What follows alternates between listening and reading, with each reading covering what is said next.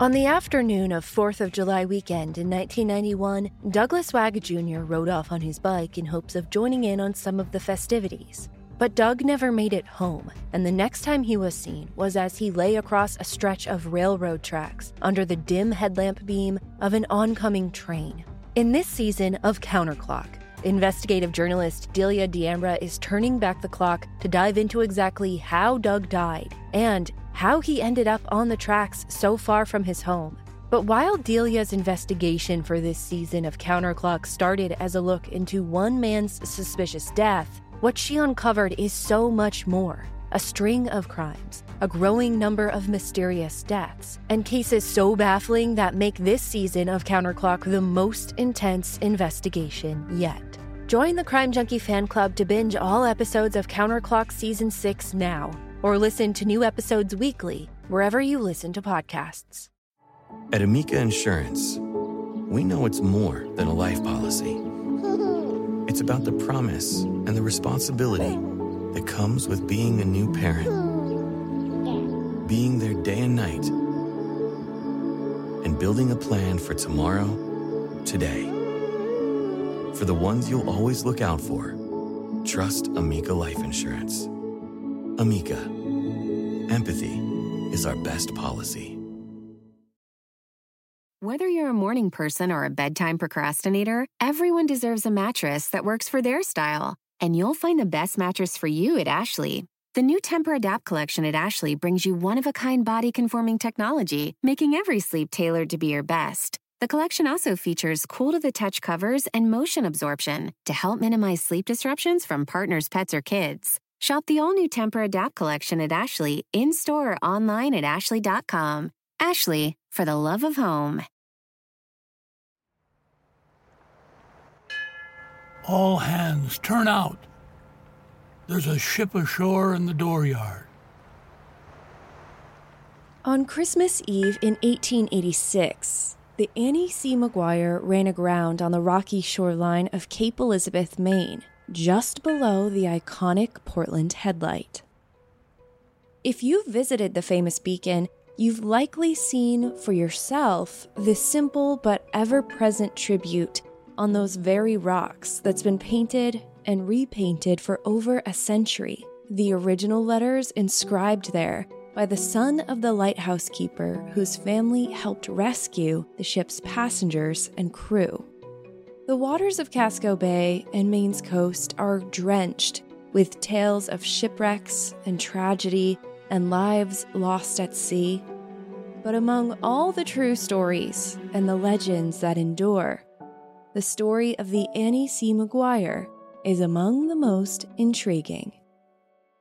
Was the Christmas Eve wreck at Portland Head Light an accident? Or was it intentional? Could it have been a crime? I'm Kylie Low, and this is the story of the Annie C. Maguire shipwreck on Dark Down East.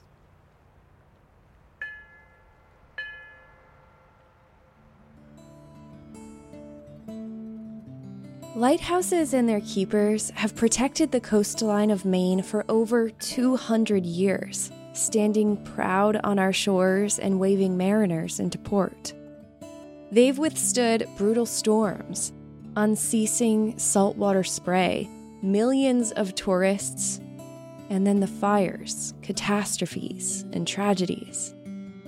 Through it all, fifty-seven lighthouses remain active in vacation land, some of them private, a handful are inactive but still standing, and three were destroyed and lost with time.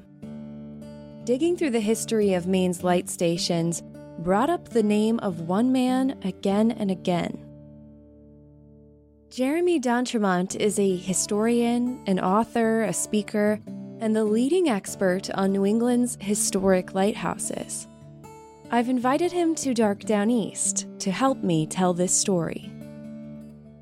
I, I grew up near Boston on the coast, on the north shore of Boston, and I was fascinated by the ocean as a kid. For some reason, I was just drawn to it, like a lot of, like a lot of people. But as I was growing up in the Boston area, there was a very popular historian by the name of Edward Rowe Snow. who was always on Boston radio and T V. He wrote many, many books about maritime subjects, and he would be telling these stories about shipwrecks and pirates and treasure and all the cool stuff that makes, you know, the New England coast so interesting.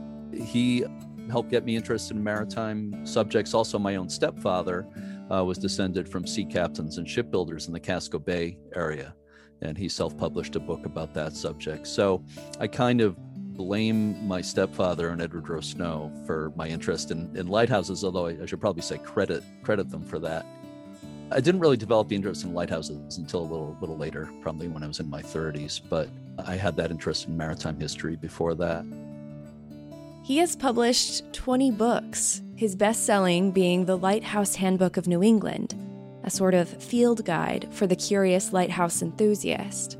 Of course, you can't write about New England's lighthouses without devoting a bit of time to the most recognizable lighthouse in Maine, New England, and perhaps the world.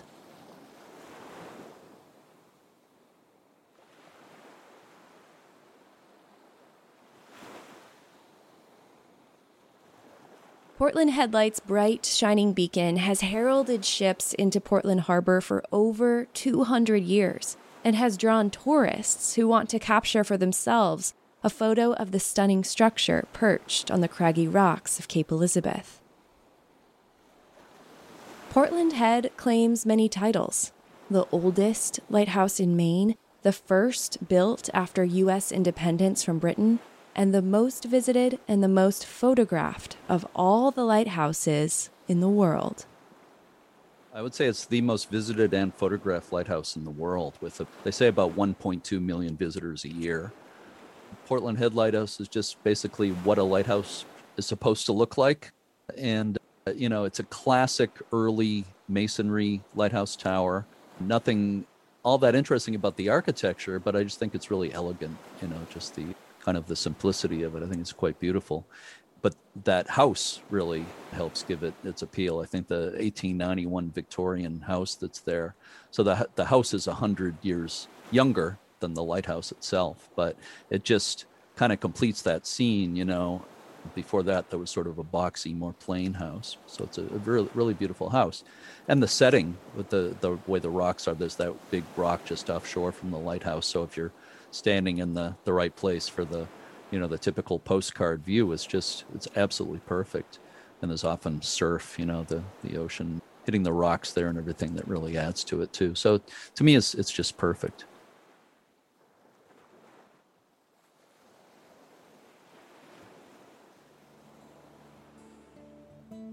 The history of Portland Head Light as both an integral part of maritime navigation and a tourist attraction is long. In seventeen eighty-seven, the Massachusetts colonial government budgeted seven hundred fifty dollars for a lighthouse at the very spot where Portland Head stands today, though it was not completed until seventeen ninety, after the first Congress of the United States passed the Lighthouses Act, which placed lighthouses under federal control. Secretary of Treasury Alexander Hamilton upped the funds for the project, a sum not to exceed fifteen hundred dollars. President George Washington, the penny pincher that he was, instructed that the lighthouse be built using locally sourced rubble stone, and it was also President Washington himself who appointed the very first keeper of Portland Head.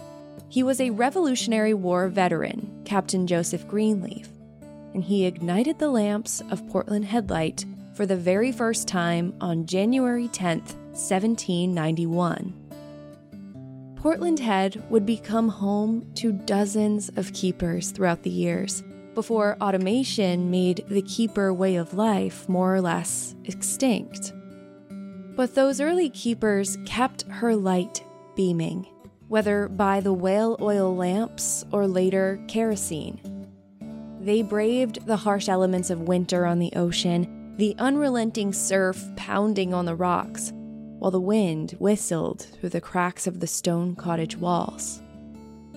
The humans of Portland Head Light are what make the history of this lighthouse so rich and fascinating. If the walls of that lighthouse and the keeper's quarters could talk, imagine the tales they'd whisper about the people who lived there. There was a keeper for about twenty years, eighteen twenty to eighteen forty, James Freeman, famous for his hospitality. And they say he had the best liquor cabinet in the area, would sell uh, booze for three cents a glass to visitors. And they say he saved the top shelf liquor for the local minister, who I think was one of his most uh, frequent visitors. As noted by a local paper referenced in Jeremy's book, All About Portland Head Light, quote, "Are you fond of cool punch, London particular, old cognac, and a hundred et ceteras? No man is better provided with these articles than Captain Freeman," unquote. For tourists and locals alike, Portland Head Light has always been a special place to visit. For the fishing, for the views, for the company of the keepers. As described by an eighteen twenty-five article in the Daily Argus, quote, "I know of no excursion as pleasant as a jaunt to the lighthouse. There our friend Freeman is always at home and ready to serve you. There you can angle in safety and comfort for the cunning cunner, while old ocean is rolling majestically at your feet.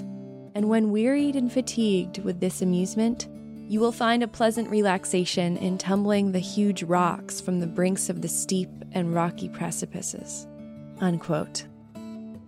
The vistas are quite something to behold, and they've been inspiring artists and writers and poets for as long as the sea has crashed onto its shores. They are the very vistas that inspired some of the most famous works by Maine's most famous poet. Henry Wadsworth Longfellow, the poet, was from Portland, and he used to visit the lighthouse quite a bit, got to know the keepers. I guess he would sometimes walk from his home in, in Portland to the lighthouse, which was a uh, pretty good distance.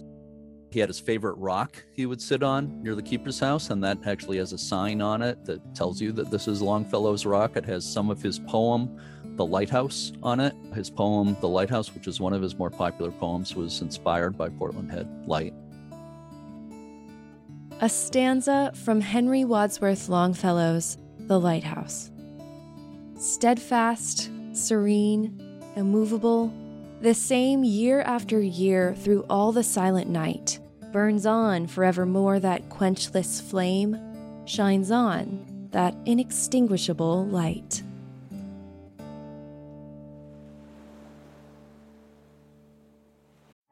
At Amica Insurance, we know it's more than a life policy. It's about the promise and the responsibility that comes with being a new parent, being there day and night, and building a plan for tomorrow, today. For the ones you'll always look out for, trust Amica Life Insurance. Amica, empathy is our best policy. We're finally emerging from winter here in Maine, and I think it's now safe to pack away my parka and sweaters and dig out my shorts and sundresses. If you've been wanting to update your wardrobe for this next season and beyond without spending a fortune, Quince is for you. Quince has timeless pieces like premium European linen dresses, blouses, and shorts from thirty dollars, washable silk tops, fourteen karat gold jewelry, and so much more. The best part? All Quince items are priced fifty to eighty percent less than similar brands. Before I buy anything, like clothing, accessories, stuff for my home or my daughter, I check Quince first because they always have identical items for so much less. I recently bought a neoprene carry-on bag from Quince that looks designer, but is a fraction of the designer version's price tag.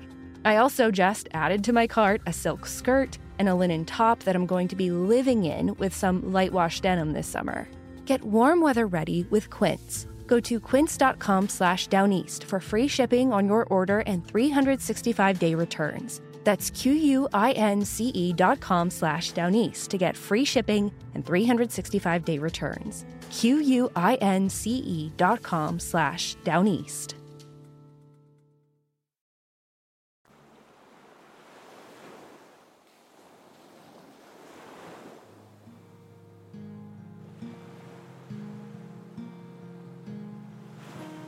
That inextinguishable light was kept aflame by its keepers, From sundown to sunup, it shone over the harbor to guide mariners into port and warn of the threats looming below.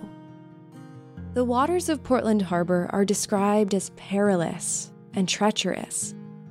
Since the earliest records of such tragedies in the late seventeen hundreds, the hidden ledges and rocks have claimed many a vessel and the souls aboard. In fact, it is those shipwrecks that necessitated the construction of a lighthouse in Portland Harbor in the first place. But even the beacon that would become the most famous couldn't prevent all tragedies at sea. In February eighteen sixty-four, the R M S Bohemian approached Casco Bay, carrying over two hundred passengers, ninety-nine crew, and a cargo of silk and pottery worth over one million dollars. The passengers were Irish immigrants, many of whom were traveling in steerage, packed into the cramped below-deck quarters as they ventured towards a new life in America. According to the account of the Bohemian's captain, Robert Borland, as reported by the Portland Press-Herald, a peculiar haze came over the ship, and swiftly, the captain and his crew became disoriented. The hull of the Bohemian collided with a notorious ledge off Cape Elizabeth known as Alden's Rock.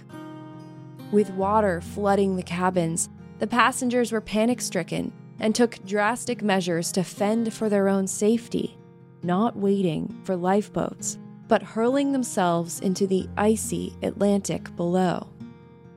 While some survived, whether in a lifeboat or by clinging to the wreckage waiting for rescue, forty-two souls would perish in the Bohemian shipwreck. After the Bohemian tragedy, Portland Head Light was raised another twenty feet, and Alden's Rock was better marked to warn future captains and their ships. But even still, the improvements did not prevent a shipwreck on that fateful Christmas Eve in eighteen eighty-six.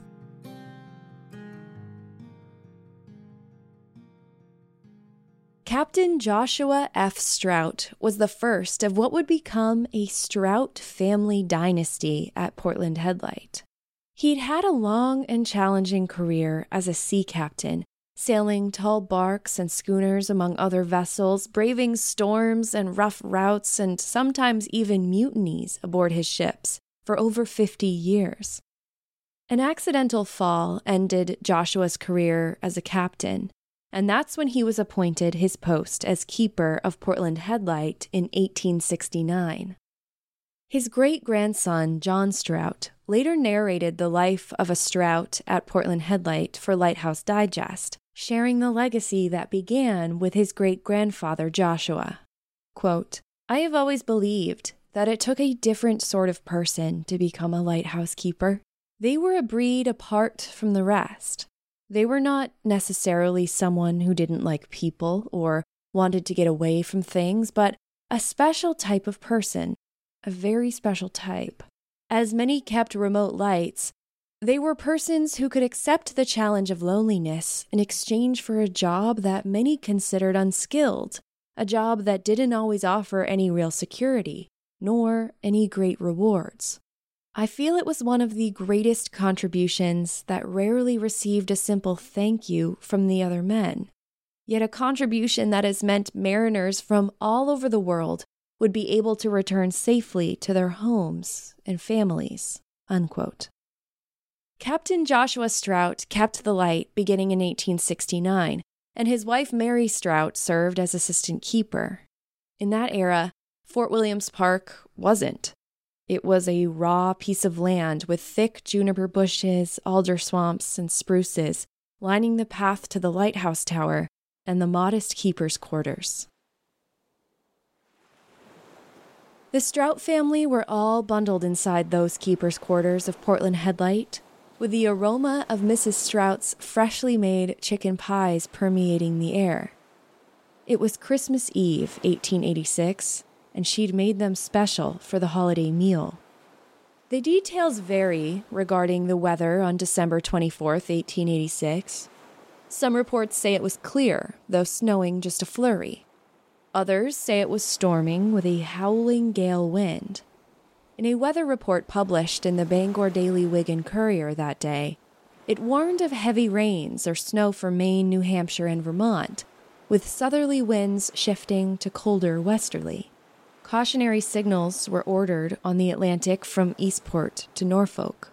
The keeper's son, who would later become the keeper himself, recounted the night in newspaper interviews. And though his account of the precise weather changes from report to report, one consistency remained. In one uh, interview, he talks about uh, it being a, howling a gale, he said, you know, very windy. But in another interview, he said it was a, a very calm night with no wind.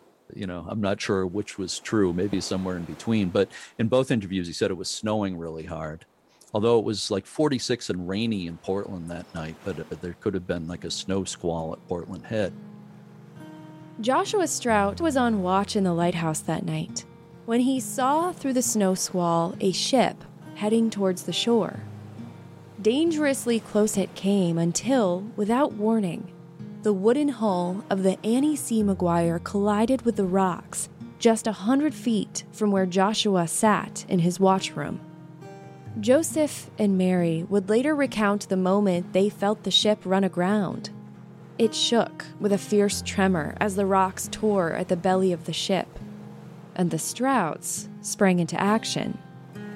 We're not sure about some things, but apparently Mary Strout, Joshua's wife, who was an assistant keeper for a number of years, they say she soaked strips of blankets or sheets in kerosene and burned those to kind of illuminate the scene. The sea threatened to dismantle the vessel even further, the ceaseless sea claiming debris with each swell.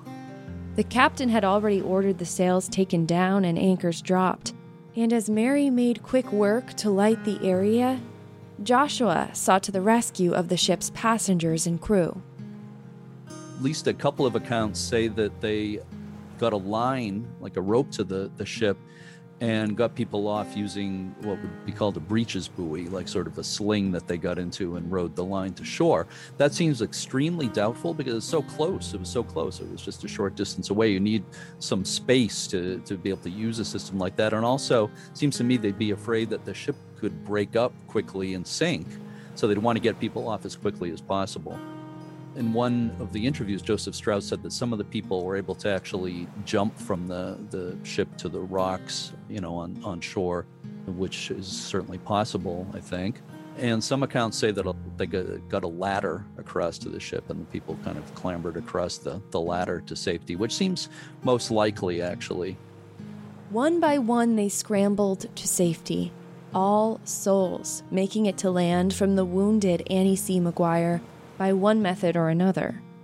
Mary Strout warmed the crew with fresh coffee and filled their bellies with food that surpassed the meager rations they'd survived on while at sea. And they stayed around, of course, for a while, for a few days, and uh, the next day, which was Christmas Day, the Strouts had planned a big Christmas dinner, and Mary Strout made chicken pies from the chickens, and the crew got to have this chicken pie. And of course, the food was a lot better than what they had had on their voyage, which would have been like salt beef and not too much else. So they were pretty thrilled with this, this good food. The three-masted bark remained intact on the rocks for nearly a week after the wreck, and the crew lingered nearly as long too. Joseph said in an interview in the nineteen twenties, quote, "Once they got that chicken pie into them, the whole gang wanted to stay. They loafed around three days. And ate most of the food we had," unquote. Before the crew left for a boarding house on fourth street in Portland, they retrieved some precious cargo from the ship. It's also said that some of the crew were able to get back on the ship before it broke apart. It was there for a week on the rocks before it broke apart. Some of the crew was able to get back on, and they salvaged two cases of whiskey and uh, drank it all. And according to Joseph Strout, they beat up the ship's cook after drinking the whiskey because the food had been so bad on their voyage. So the poor guy, I'm sure he did the best he could. With the captain and his family and the entire crew safe, the panic and fear of that Christmas Eve wreck dissipated like mist along the shoreline. But the fog that rolled in next was thick with questions and even suspicion. How did a ship run aground so close to the burning beam of light intended to prevent such disasters? At Amica Insurance, we know it's more than a life policy. It's about the promise and the responsibility that comes with being a new parent, being there day and night, and building a plan for tomorrow, today. For the ones you'll always look out for, trust Amica Life Insurance. Amica, empathy is our best policy. Whether you're a morning person or a bedtime procrastinator, everyone deserves a mattress that works for their style. And you'll find the best mattress for you at Ashley. The new Tempur-Adapt collection at Ashley brings you one-of-a-kind body-conforming technology, making every sleep tailored to be your best. The collection also features cool-to-the-touch covers and motion absorption to help minimize sleep disruptions from partners, pets, or kids. Shop the all-new Tempur-Adapt collection at Ashley in-store or online at ashley dot com. Ashley, for the love of home. The original source material for this story is scant. The humans who could speak to the truth of the Annie C. Maguire shipwreck are long gone, and the written reports based on interviews aren't altogether consistent. However, fragments of these stories reveal a theory that perhaps the shipwreck at Portland Head Light wasn't just an unfortunate accident. The Annie C. Maguire did not always bear that name. She was actually born a clipper ship called the Golden State, and she worked for thirty years in the China tea trade, logging more than a million miles at sea. Three years before the wreck in Cape Elizabeth, the Golden State was sold to a Canadian company and given her new name. As a side note, according to maritime superstition, changing the name of a vessel is bad luck. Perhaps that superstition is to blame for the fate of the Annie C. Maguire. In that December of eighteen eighty-six, the ship was returning from a South American voyage and on its way back to Quebec. As weather conditions shifted, captain of the Annie C. Maguire, Daniel O'Neill, navigated the ship towards the coast of Maine to ride out the winter storm. But before the Annie C. Maguire had even reached the outer Portland Harbor waters, it's said that the sheriff paid a visit to Keeper Strout to alert him to the incoming ship. The sheriff asked Joshua Strout to keep watch because apparently the Annie C. Maguire was in a bit of financial trouble and it would be seized as soon as it made it to port. After the wreck, the sheriff arrived at the lighthouse to survey the scene. He asked Captain O'Neill for the insurance papers along with the cash from the sea chest. But on opening the vault, they found nothing. The money was gone. As the story goes, Missus O'Neill, the captain's wife, nudged her husband and whispered her scheme. Tell the sheriff the satchel was lost at sea. John Strout explained in his piece for Lighthouse Digest, quote, "The captain's wife had the presence of mind to remove her husband's wallet, place it in her hat box, and carry it with her over the raging waves from the storm-tossed crosstree to the base of the light tower." Unquote. It's from this anecdote that the theory emerged. Captain O'Neill possibly, maybe, intentionally ran his ship aground to save financial ruin with an insurance scam. Although tricky to nail down, this theory is bolstered by reports from the crew. While many shipwrecks are caused by tumultuous waters and dangerously low visibility, the crew said they, quote, "plainly saw Portland Light before the disaster and are unable to account for same," unquote. But Jeremy is wary of the theory. For starters, the ship was only partially insured, and the payout wouldn't have been worth the significant risk that came with intentionally wrecking the ship. The captain, Daniel O'Neill, if he, you know, to do something like that in a storm, to risk, you know, running the ship aground on purpose in a storm, would have put his, his own life in danger and the wife, the life of his wife and uh, son. And it just seems doubtful that he would do that. And also, how could he have done it without the crew, any of the crew knowing, you know, that this was deliberate. It seems like somebody would have told on him, basically. So I, you know, it's it's interesting. And at this late date, I don't know if we can really know the all the truth about this. On December twenty-seventh, eighteen eighty-six, the New York Times ran an ever so brief article on the Cape Elizabeth wreck. A bark condemned, the headline reads, continuing on to report that a survey of the ship revealed the bottom was badly stove, and she will go to pieces in the first storm. The Annie C. Maguire was auctioned off for one hundred seventy-eight dollars, just under fifty-one hundred dollars in today's money. Joseph Strout, left in charge of the wreck by the deputy sheriff, ordered all valuable items to be salvaged, from anchors to metal sheathing, down to the nails. Crews worked for three days to pull it all ashore. By New Year's Eve, eighteen eighty-six, the sea swallowed the fractured remains of the Annie C. Maguire whole, and she was gone. It's a maritime mystery that endures to this day.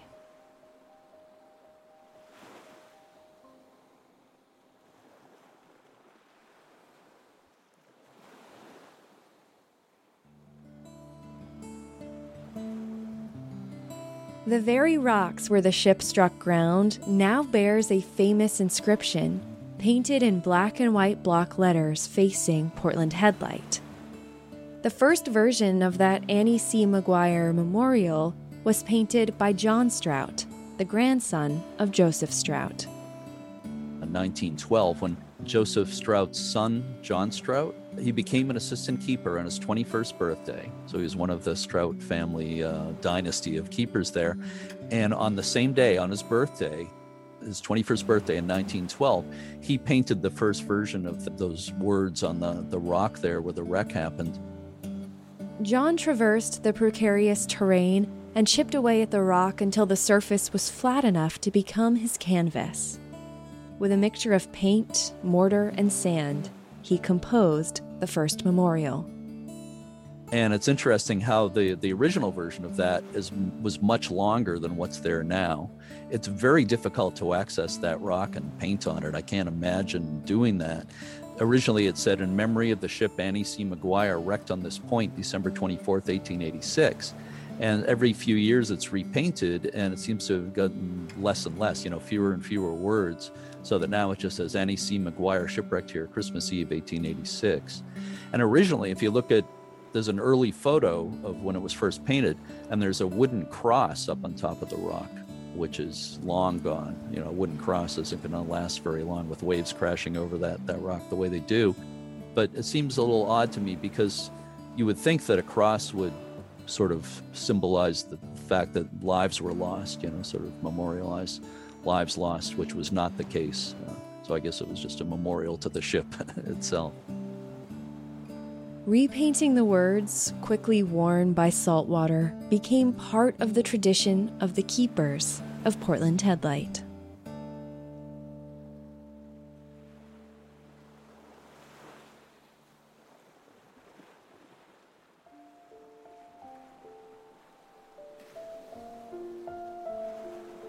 Lighthouses are an important part of maritime history. They served, and in some cases still serve, a very essential role in navigation and the movement of commerce. But without the lighthouse keepers, the structures wouldn't have provided much beyond their attractive aesthetics. The humans who kept the lights burning, the fog signals blasting, who scaled the spiral staircases to the very tip of each beacon for an overnight watch. It's those people who are at the true heart of this history. For me, the, the most important part, the, the most interesting part, is the lives of keepers and their families. And I see the lighthouses as memorials to them. Those people worked so hard, they were so devoted to keeping that light no matter what. And the traditional way of life of lighthouse keepers is basically extinct now with automation. There are really no more traditional lighthouse keepers in this country or in most of the world. So again, for me, I, I fell in love with lighthouses because they're beautiful, but I've stayed interested because of the human history associated with them. And for me, that's the most important part.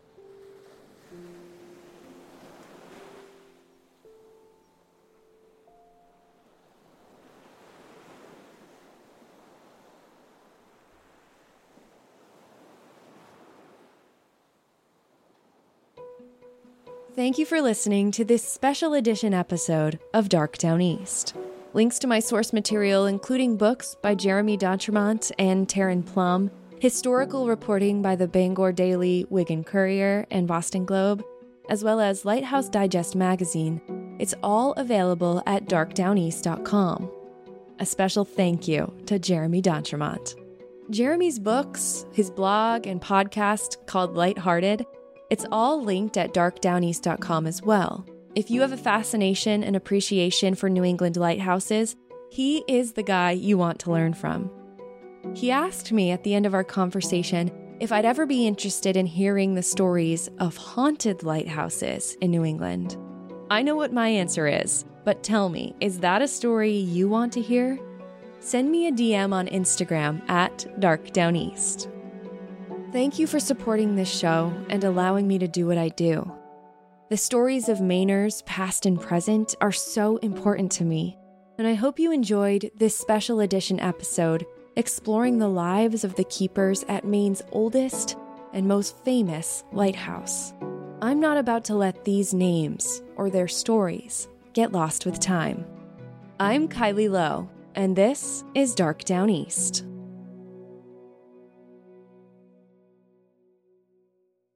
Boaters know that bad weather, like storms, lightning, and wind, can turn a fun day on the water into a challenge. But what if you had satellite-delivered weather data giving you the full picture of what's around you, even when you're offshore and out of cell range? With SiriusXM Marine, get up-to-date weather and fishing info directly on your boat's display. Plus, you can add SiriusXM Entertainment. Visit SiriusXM dot com slash Marine to learn more. The living room is where you make some of life's most beautiful memories, but your sofa shouldn't be the one remembering them. The new life-resistant high-performance furniture from Ashley Store is designed to withstand all the spills, slip-ups, and muddy paws that come with the best parts of life. Ashley Store's high-performance sofas and recliners are soft, comfortable, and easy to clean for more mess and less stress. Shop the life-resistant high-performance furniture in-store or online at ashley dot com. Ashley. For the love of home.